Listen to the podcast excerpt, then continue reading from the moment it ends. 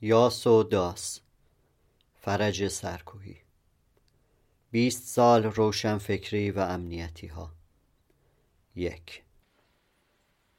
این دفتر فصلی است از حال اهل درد که این راوی برداشتها و خاطرات زندگی فرهنگی و سیاسی خود در آن روایت کرده است. فصلی که در این دفتر مکتوب شده است اما تنها روایت کانون نویسندگان ایران است. و اشقیای فرهنگ کش در دو دهه گذشته. تصویری است از تلاش های این سوی که ما کانونیان بودیم و سرکوب آن سوی که امنیتی ها بودند. گزارشی است از آن برداشت که ما داشتیم از راست و نادرست و آن کارها که کردیم از بد و خوب و آنکه اصحاب تئوری تهاجم فرهنگی کردند و آن تحلیل ها که پس زمینه نظری کردارشان بود. ماجراهایی که بر ما و من رفت اندیشه و کردار چهره های فعال کانون نویسندگان و نیز نقش و گفتار و کردار برخی از مسئولان بخش فرهنگی وزارت اطلاعات نیز در این مکتوب آمده است. کسانی چون آقایان سعید امامی و هاشمی و و و که جبر زمان و زمانه سر و کار ما و من با آنها انداخته بود. تا رویدادها و متن به درستی تصویر شود گاه و به ضرورت و ایجاز فضای فرهنگی و اجتماعی و سیاسی آن زمانه و موقعیت روشنفکری و فرهنگ ایران نیز تصویر شده است. و البته همه از منظر من که درگیر آن متن و رویدادها و راوی این روایتم. این دفتر نیز می بایست در همان حال اهل درد منتشر شود. چاپ جداگانه آن مدیون همت آقای مسعود نقرکار است که برای کتاب خود تاریخچه کانون نویسندگان ایران با من مصاحبه کرده است. در بازخانی آن گفتگو دیدم که نقل موجز تاریخ راه بر دیدن میبندد. پس با تلفیق آن گفتگو و بخشهایی از خود زندگی نامی خیش حال اهل درد این مکتوب فراهم آوردم که با موافقت آقای مسعود نقرکار مستقل در این دفتر چاپ شده است.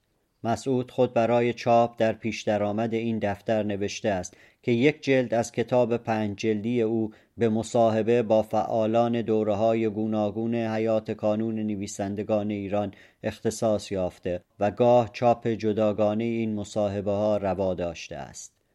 رسم الخط این دفتر نزدیک است به همان رسم الخط آدینه که من میپسندم. راوی این روایت که منم موقعیت ها و فضای این روایت و حوادث آن زیستم.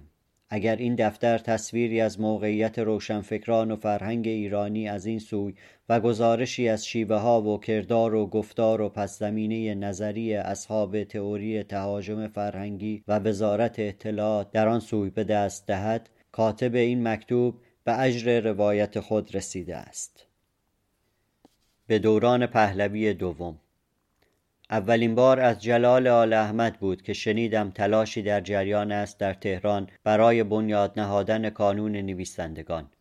نهادی مستقل و ناوابسته برای مقابله با ترفند کسانی که می‌خواستند پ انی وابسته و نامستقل بنیاد نهند. به گمانم ترجمه نادرست پنکلاب به انجمن قلم از همان دوران مانده است. غلطی مصطلح که سوء تفاهم را نیز دامن زده است. پن را یک واژه خواندند و قلم ترجمه کردند و نه آنگونه که هست. ترکیبی از سه حرف که با نقطه از هم جدا می شوند و هر حرف اولین حرف یک واژه و نماینده آن است. پی نماینده پویت ای نماینده ازی است و ان نماینده نوبلیست آن کسان که گفتم جمع گردآورنده بودند و حتی رفته بودند دفتر اینترنسیونال پن گفته بودند که می‌خواهند پن ایران را راه بیاندازند انگار شتاب هم داشتند از بیخ هم منکر سانسور دولتی شده بودند دعوت کرده بودند که اجلاس سالانه اینترناسیونال پن در تهران برگزار شود هزینه ها را دولت ایران متقبل می شد و شهبانو فره هم در افتتاحیه اجلاس سخنرانی می کرد. دم خروس وابستگی و دولتی بودن که زده بود بیرون دست به سرشان کرده بودند. جلال خواستار نهادی مستقل از قدرت بود. دغدغهای همواره. انگار تلاش برای ناوابستگی و استقلال از سیاست و قدرت همواره بخشی از سرنوشت کانون نویسندگان ایران بود و هنوز هم. حکومتیان و مخالفان حکومت نیز در همه اعثار به ترفندها کانون را وابسته می‌خواستند یا تعطیل. در دهه شست و هفتاد نیز جناهی از دولتیان که بعدها به کارگزاران سازندگی شهره شدند دولت مردان و تکنوکرات ها و بروکرات ها اسلامی همراهان آقای هاشمی رفسنجانی رئیس جمهور وقت حیله ها در کار کردند تا به یاری کسانی از نویسندگان که با آنان راه داشتند یا در همراهی با حکومت مفری می جستند و یا در امتیازات حکومتی راهی می‌دیدند برای شهرت و مطرح بودن کانونی اگر نه به آشکارا وابسته به جناهی از حکومت که دست کم در ارتباط با آن پدید آورند. جلسه های اول جمع مشورتی کانون نویسندگان بیشتر به بحث ناوابستگی و استقلال کانون گذشت و باطل کردن ترفندهایی که جناهی از دولتیان با وابسته های مستقیم و غیر مستقیم در کار می کردند. آل احمد را اول بار در جلسه در شیراز دیدم. آمده بود شیراز برای دیدن بچه های شیراز خلیل ملکی و دوستانش. 1343 بود یا 44 درست یادم نیست. جلسه ای بود در خانه دوستی از همان گرایش که به نیروی سوم مشهور بود. محصل بودم کلاس نهم یا دهم دبیرستان. در یکی از نشریات محلی شیراز پارس گزارش و داستان چاپ می کردم در حد همان نشریه محلی و در حد سن و سال من. جنبش دانشجویی و جنبش روشنفکری در دهه چهل نم نمک جانی تازه می گرفت و از آرزه های شکست 28 مرداد سر بر می کرد. در شکست 28 مرداد 1332 باورهای رنگ باخته بود. در دهه سی و چهل جهان دگرگون شده بود. ایران نیز با اصلاحات ارزی پوست انداخته بود. نسل ما در دهه چهل چشم عقل به جهان باز کرد. وارثان بی تقصیر شکستی بودیم که بر ما آوار شده بود. در تب و تاب پرسش و جستجو می سوختیم به هر دری می زدیم به هر مکتب و اندیشه ای که امید روزنه ای از آن می رفت سر می کشیدیم و اغلب و دریقا که زود هنگام به جوانی رسیده بودیم. جلال مرجع بود و اتوریته در آن سالها. حضور معترض و پویای جلال بیش از آثارش بر جامعه روشنفکری آن روزگار موثر بود. شتابی که در نشر و در رفتار او بود هوش تیز و شجاعت و بیپرواییش بر همه کس تأثیر میگذاشت. نشست با او در آن غروب برای من بچه محصل نعمتی بود. بعدتر سال اول دانشگاه در تبریز 1346 به واسطه کازم سعادتی که دوست نزدیک و همکلاسیم بود بختان را یافتم که به محفل سمد بهرنگی راه یابم و به تحریریه گاهنامه ادبی آدینه زمیمه ادبی روزنامه مهد آزادی تبریز که به همت سمد و بهروز دهقانی و علیرضا نابدل و به پشتیبانی ساعدی و شاملو هر پونزده روز یک بار در تبریز منتشر می‌شد. در همین نشریه بود که توپ ساعدی اولین بار به عنوان پاورقی چاپ شد. زمانه محفل ها بود و گاه نامه های محلی که گاه پربارتر از نشریات فرهنگی مرکز بودند. بهروز دبیر انگلیسی بود. آثاری از ارنست همینگوی، شون اوکیسی و لنگستون هیوز به فارسی ترجمه کرده بود. علیرضا حقوق خوانده بود، شاعر بود. شعرهایش اغلب به ترکی و به نام مستعار اوکتای چاپ می‌شد. سمد با بهروز در زمینه فولکلور آذربایجان چند کتاب منتشر کرده بود. کتابی هم داشت به نام کندوکاو در مسائل تربیتی ایران در باب آموزش و پرورش شعرهایی از نیما، فروغ، شاملو و اخوان به ترکی ترجمه کرده بود. برخی از ترجمه هایش هم راه با توضیحاتی در مجله های ادبی آذربایجان شوروی آن روزگار چاپ می‌شد و نقش کارسازی داشت در معرفی ادبیات معاصر ما در آن سوی عرس. کار اصلیش اما نوشتن داستان کودکان بود. جایی نوشتم که سمد را بنیانگذار داستان نویسی مدرن کودکان ایران می‌دانم.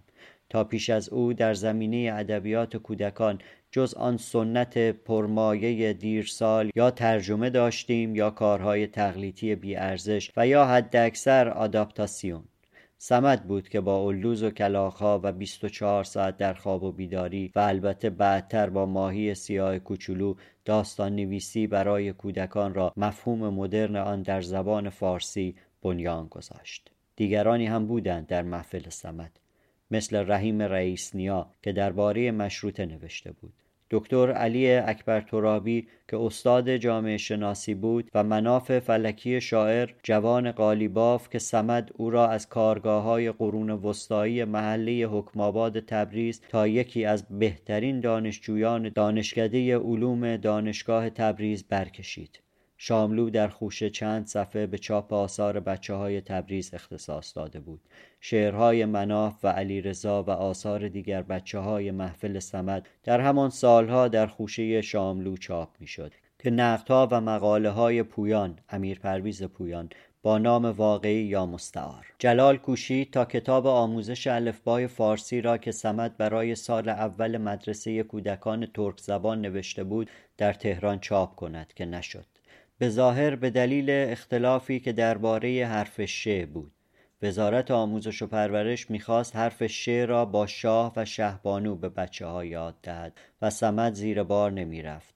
بهانه بود البته نمی‌خواستند کار او را چاپ کنند. جلال و ساعدی بودند که ماهی سیاه کوچولو را بردند تهران و ترتیب چاپ آن را در کانون پرورش فکری کودکان و نوجوانان دادند. کتاب چند روزی پس از غرق شدن سمت در رودخانه عرس چاپ شد. خبر را کازم سعادتی در زندان تبریز به من داد. به دلیل اعتصاب های دانشجویی با ده دوازده دانشجوی دیگر در زندان بودیم. نسل ما در برزخ فاجعه شکست ناهماسی مرداد سی و دو و مبارزه مسلحانه پایان دهه چهل به شهید و قهرمان نیازمند بود. تا الگوی حماسی و قهرمانی در برابر شکست همه جانبه و بی قهرمان نسل پیش از خود بگذارد و قد بکشد. زمانه نیز به شهید و قهرمان نیازمند بود. آن قصه دروغ غرق شدن سمد به دست ساواک که جلال ساخت به نیاز نسل ما و نیاز جامعه نیازمند شهید و قهرمان پاسخ داد. آن افسانه تا ظهور شهیدان و قهرمانان در چند سال بعد کارکردی برانگیزاننده داشت اما جعل تاریخ بود. من این معنا را در مقاله با عنوان روزهای باران در تبریز در 1370 در آدینه نوشتم. در شماره بعدی آدینه نیز نامه آقای حمزه فراحتی را چاپ کردم که سندی تاریخی است. هر دو متن در شب دردمند آرزومندی نیز آمده است. آن کار کرد الگوی روشن فکر شهید و قهرمان اما مقطعی بود و با گردش زمان رفت اما آنچه سمد بود معلم خوب بچه ها و ما و آن کار که او کرد بنیان نهادن ادبیات مدرن کودکان ایران ماند و میماند. نقدی که منوچهر هزارخانی با عنوان جهانبینی ماهی سیاه کوچولو در آرش ویژه سمت نوشت و مقاله پویان در همان آرش نشان می دهد که چرا این کتاب کوچک به مانیفست مبارزه مسلحانه به مانیفست شورش نسلی شوریده و قالب شکن و جستجوگر بدل شد. همان سال من و یکی دو تا از دانشجویان دانشگاه تبریز در انجمن ادبی دانشگاه تبریز فعال بودیم و مجله ادبی فرهنگی منتشر می کردیم. اما همان محفل سمت بود که مجله را و انجمن فرهنگی ما را راه می برد. اولین نقدی که درباره کارهای سمت چاپ شد در همین مجله بود. به قلم کازم سعادتی درباره اولوز و کلاخها. برهوت نام داستان کوتاهی بود به قلم من که در همان مجله چاپ شد. همان انجمن ادبی بود که جلال ساعدی را دعوت کرد به تبریز برای گفت و شنود با دانشجویان. در آن جلسه جلال و ساعدی سخن گفتند. مفتون امینی شعر خواند و سمت ترجمه ترکی شب نیما را. جلال متن نوار آن جلسه را با حذفهایی به اقتضای روزگار در کارنامه سه سالش چاپ کرده است. جلال و ساعدی با آن نشست طوفانی به راه انداختند در دانشگاه تبریز. آن نشست و فعالیت های یکی دو محفل ادبی از جمله محفل ما از زمینه های اعتصاب های دانشجویی سالهای چهل و پنج و چهل و شش بود. در نشست خصوصی تر با بچه های محفل ما جلال از کانون گفت و با تأکید بر استقلال نویسنده از قدرت. محفل ما پیش و پس از مرگ سمت تا بود پای کانون بود در تبریز. یادم هست که درباره یک ضرورت بهازین را بارها کپی و توضیح کردیم. مرادم اشاره به نقش محافل شهرستانی است در طرح اهداف کانون در میان روشنفکران و دانشجویان کشور. گاهنامه های ادبی و هنری محلی دهه چل چون ادبیات و هنر جنوب بازار رشت آدینه تبریز و محفلهای فرهنگی شهرستانی به ویژه به تبریز و اصفهان و اهواز و رشت فضای بارآور و سرزنده شهرستانها را در آن روزگار نشان می‌دهد در تاریخچه ها که می نویسند درباره کانون نویسندگان اما این همه اغلب نادیده می گیرند. جلال و سایدی نقش مهمی داشتند در گسترش ارتباط با محافل فرهنگی شهرستانی هر سال به استانی سفر می کردند. شاملو هر جا که بود و به ویژه در سالهایی که سردبیر مجله خوشه بود امکان و فضا را می ساخت برای نویسندگان و شاعران شهرستانی. جلال کار تشکیلاتی می‌دانست. می‌دانست که چگونه روشنفکران بسیج کند و می‌توانست. وقت و همت میگذاشت برای معرفی و چاپ کارهای شهرستانی ها راه به او و شاملو و ساعدی اگر می داشتی راه تهران باز می‌شد که مرکز بود. تماس مدام و زنده داشتند با بچه های شهرستانی. با محفل ما در تبریز نیز بندیان فرهنگی. به زندان افتادم. قریب هشت سالی در زندان بودم و با انقلاب اسلامی همراه با دیگر زندانیان سیاسی آزاد شدم. حکایت فضای سیاسی آن سالها و روایت زندان دیگر است و در حال اهل درد آوردم در این مکتوب تنها به گوشه ای از فضای فرهنگی زندانهای شاه و برخورد زندانیان با کانونیان و اهل فرهنگ و نیز به باستاب های کانون نویسندگان و ده شب شعر و سخن در انستیتو گوته به سال 1356 در میان زندانیان سیاسی آن زمان اشاره می کنم. در میان زندانیان سیاسی دوران شاه تنها قلیلی با ادبیات و هنر آشنا بودند و سابقه کار فرهنگی داشتند. از نسلهای قبل افسرهای تودهی در زندان بودند و دموکراتهای ترک و کرد.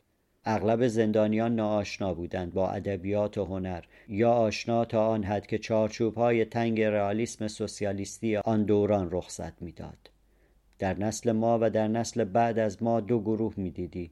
یکی اندک شماری که سابقه کار فرهنگی و ادبی و هنری داشتند و از بد روزگار به سیاست کشانده شده بودند و یا ضرورت زمانه آنها را به فعالیت های تشکیلاتی جذب کرده بود اینان با کانون و نویسندگان و شاعران و هنرمندان معاصر آشنا بودند و دمخور ادبیات و هنر معاصر ایران و جهان و فعالیت های کانون را با دلبستگی دنبال می کردند. گروه دوم که به ویژه از سال 1350 به بعد به سیاست جذب شده بود نسل بعد از ما بیشتر دانشجویانی بودند. بی هیچ سابقه ای در فعالیت های فرهنگی و اغلب ناآشنا با هنر و ادبیات. از دبیرستان یا دانشگاه به این یا آن گروه و محفل سیاسی راه یافته بودند و کارشان به زندان کشیده بود. چپ تشکیلاتی آن روزگار ادبیات و هنر را ابزار بیداری مردمان می‌دید و در حد شعرهای ساده کلیشه‌ای. بچه های سازمان مجاهدین معتلفه و حزب ملل اسلامی را با ادبیات و هنر کاری نبود. روحانیون فرهنگی بودند اما از فرهنگ معاصر جهان و از ادبیات و هنر ایران بعد از مشروطه قرنها دور. در زندان شمار دلبستگان به ادبیات و هنر معاصر چندان نبود. اندک شمار بودیم و حاشیه نشین. متهم به روشنفکری و داشتن گرایش لیبرالی که در آن روزگار داغ تکفیر بود و نشانه انحطاط و البته دشنا بیشتر زندانیان از منظری مطلق نگر و قالبی و مبتنی بر شعارهای کلی و کلیشه‌ای آن روزگار به جهان و به فرهنگ مینگریستند. فدایی و روحانی و مجاهد و تودهی و ماییست و غیر فرق نداشت از این منظر. اغلب آدمهایی بودند مبارز و سرسخت و مقاوم و باز اغلب ناآشنا با دانش و بینش و فرهنگ. طرفه آنکه روانشناسی و فرهنگ مسلط در میان مبارزان جنبش ضد استبداد آن روزگار و تا حدی این روزگار نیز فرهنگ استبدادی و تکصدایی بود. فرهنگ تکصدایی به ادبیات و هنر راه نمی‌برد. نادر کسانی در زندان کار فرهنگی می‌کردند. مجید آقا مجید امین معید. مثلا در زندان عادل شیراز تاریخ اجتماعی هنر حاضر را ترجمه کرد. من داستان و مقاله می نوشتم و یکی دو نفر دیگر. کسانی هم بودند که از همان منظر سیاست روز به فرهنگ گوشه چشمی داشتند. آقای ابوتراب باقرزاده از افسرها درباره ادبیات ماکسیم گورکی را ترجمه کرد و آقای یوسف بنی طرف از تودهی ها کاری از اوپارین را به نام منشه حیات. آقای بیژن جزنی هم بود که جزوه های سیاسی می نوشت تحلیل های قالبی و باب روز. جزوه ای هم دارد به نام تاریخ سی ساله. روایتی نامستند و سراپا اتهام علیه این و آن. بی هیچ سند و مدرک و مرجعی. شفاهیات بی مأخذ و گاه من درآوردی. نوعی تاریخ نویسی استالینی برای تصفیه حسابهای سیاسی و تشکیلاتی و حتی شخصی. در دانشگاه تهران فلسفه خوانده بود. نقاشی هم می کرد اما برای آقای جزنی فرهنگ هم چیزی بود در ردیف تبلیغات عوام پسند برای این یا آن برنامه سیاسی. در نوشته هایش از اتحاد علیه دیکتاتوری تلفیق کار نظامی و سیاسی اهمیت دادن به کار سیاسی و تشکیلاتی در میان مردم می‌گوید و از نظر نظامی و یک جانب نگری و از نظامیگری و یک جانب نگری چریکا انتقاد می‌کرد. اما بینش او در این همه در همان محدوده گفتمان قالبی و سطحی و کلیشه‌ای حزب توده و مارکسیسم روسی مانده است. حتی همین برداشت ها را هم سطحی و ساده کرده بود یا ساده و سطحی فهمیده بود. انتقاد هم داشت به رهبری حزب توده که چرا در کودتای 28 مرداد عمل نکرده است. نمی‌دید فرهنگ را و جامعه را مگر استبداد امان می‌داد به چشم ها اقتضای زمان و زمانه بود بیشتر تا قدرت و ضعف یا خوبی و بدی این یا آن چهره. رهبران سازمان ها و اتوریته های زندان و از جمله آقای بیژن جزنی بیشتر به کمیسرهای حزبی شباهت می بردند تا روشنفکرانی اهل اندیشه ورزی و چون و چرا. فرصت و امکانشان نیز اندک بود. فضای زندان را چنان ساخته بودند که هر چرا که در قالب‌های تنگشان نمی گنجید با انگهایی چون فرهنگ خورده برجوازی، افکار ارتجایی لیبرالی، جلق فکری روشنفکران بیعمل، فرهنگ منحط سرمایهداری و غیره تحقیر می مجاهدین و چپ تشکیلاتی با تابوهای اخلاقی و مذهبی و سنتی با ریاضتکشی و تحقیر اندیشه و جسم و شادی با ستایش عمل و خشونت به مثل به جنگ لیبرالیسم می‌رفتند که به گمانشان ام الفساد بود. ماویستا که شیفته انقلاب فرهنگی چین بودند در تحقیر کردن روشنفکری و اندیشه ورزی و مطالعه و در تبلیغ ریاضتکشی دست بالایی داشتند. ارمغانهای انقلاب فرهنگی چین با سنتهای اخلاقی و مذهبی و فرهنگی جامعه ایرانی آن روزگار می‌خواند. به مثل چند ماهی در زندان جمشیدیه زندانیان را وادار کردند که فقط غذای زندان بخورند و آنچه را که خانواده ها میآورند دور بریزند. چند ماهی در زندان قزلقلعه ائتلافی از مجاهد و ماویست و فدایی حتی لباسهای زیر را اشتراکی کرده بود. در هر دو حال پس از شیوع بیماری های گوارشی و پوستی از تحقق کمونیسم انقلابی و جامعه بیطبقاتی توحیدی در زندان دست برداشتند. در شماری سه قدیم زندان قصر کتاب های بسیاری را نامطلوب اعلام کرده بودند. کار به آنجا کشیده بود که به مثل حتی مطالعه نمایشنامه مادر برتولت برشت شروع انحراف بود. قسم و آیه که برشت نه ضد کمونیست بوده و نه عامل CIA به خرج کسی نمی‌رفت. وقتی اتوریته بسیاری از زندانیان غیر تودهی آقای جزنی در گفته ها و نوشته های خود بزرگان نظری چپ جدید آن روزگار متفکرانی چون پل سویزی و بتلهایم و هربرت مارکوزه و غیره را به تحقیر مارکسیست های آمریکایی لقب می‌داد تکلیف و آثار بزرگ ادبی و فلسفی که هیچ تکلیف مادر برشت هم معلوم بود.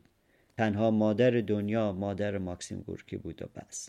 اهل فرهنگ در زندان هم از ساواک و پلیس و بند در تعب بودند و هم از دوستان هم بند.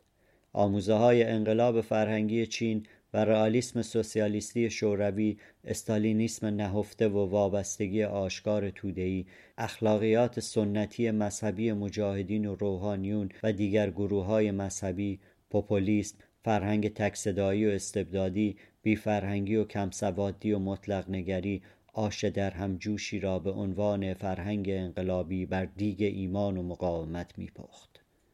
واکنش ناخداگاه در برابر مدرنیته تحمیلی و تقلیدی حکومت شاه هم بود. خشونت ساواک هم موثر بود که فرصت مطالعه و تأمل و تفکر به کس نمی‌داد. بچه های زندان چون همه جوانانی که در دهه چهل و پنجاه به جنبش مبارزه علیه شاه می پیوستند به معمول از حساسترین، باهوشترین، فداکارترین، مبارزترین و پاکترین بچه های نسل ما بودند. آن کمبودها که گفتم نه در بودنشان بود و نه در انگیزهشان. آن ناتوانی ها در فرهنگشان خانه کرده بود. استبداد مجال رشد و تعالی نداده بود. می‌دیدی جانهای پاک و کنجکاو و پرسنده و سودایی را که برای خواندن یک یا چند کتاب شکنجه شده بودند و آن دیگه در همجوش و آن رهبران کار به جایی کشانده بودند در زندان که گاه رمان و داستانی اگر میخواندی جز همان چند اثر مورد قبول رهبران و تشکیلات ترد می‌شدی. گاه دیدن فیلم های تلویزیون حتی فیلم های با ارزش جز چندتایی به سراحت هماهنگ با معیارهای ایدئولوژیک تشکیلاتی کفر بود و نشانی بریدن از مبارزه. گاه مجله های فرهنگی و هنری را باید مخفیانه میخواندی تا مبادا به انزوا رانده شوی. شعر هم. شاملو البته استثنا بود و محبوب همگان. دوران حماسی شعر او که با مبارزه مسلحانه اوج گرفته بود خلاقیت شعری شگفت انگیز او سازش ناپذیری او و آن نه که به همه قدرت ها و تابوها و اتوریته ها می گفت از او شاعری محبوب همگان ساخته بود. حتی مجاهدین که با شعر و ادبیات بیگانه بودند شعرهای شامرو را در زندان میخواندند. تنها روحانیون و معتلفه و حزب ملل اسلامی ها از جادوی شعر او در امان بودند. اینها اما نه به معنای نفی تلاش جانهای پاکی است که جوانی در زندانهای قصر و قزلحصار و قزلقلعه و اشرت آباد و اوین و کمیته و برازجان و عادل آباد و کارون و تبریز و اهواز و زاهدان و بندر عباس و چابهار و مشهد و غیر پیر کردند و نه به معنای نفی آرمانهای بلندی است که در سر داشتند و نه به معنای نادیده گرفتن آن همه سودا و شور و ایمان و مبارزه و مقاومت که در زندانهای شاه بود. من خود نیز هشت سالی به بند بودم.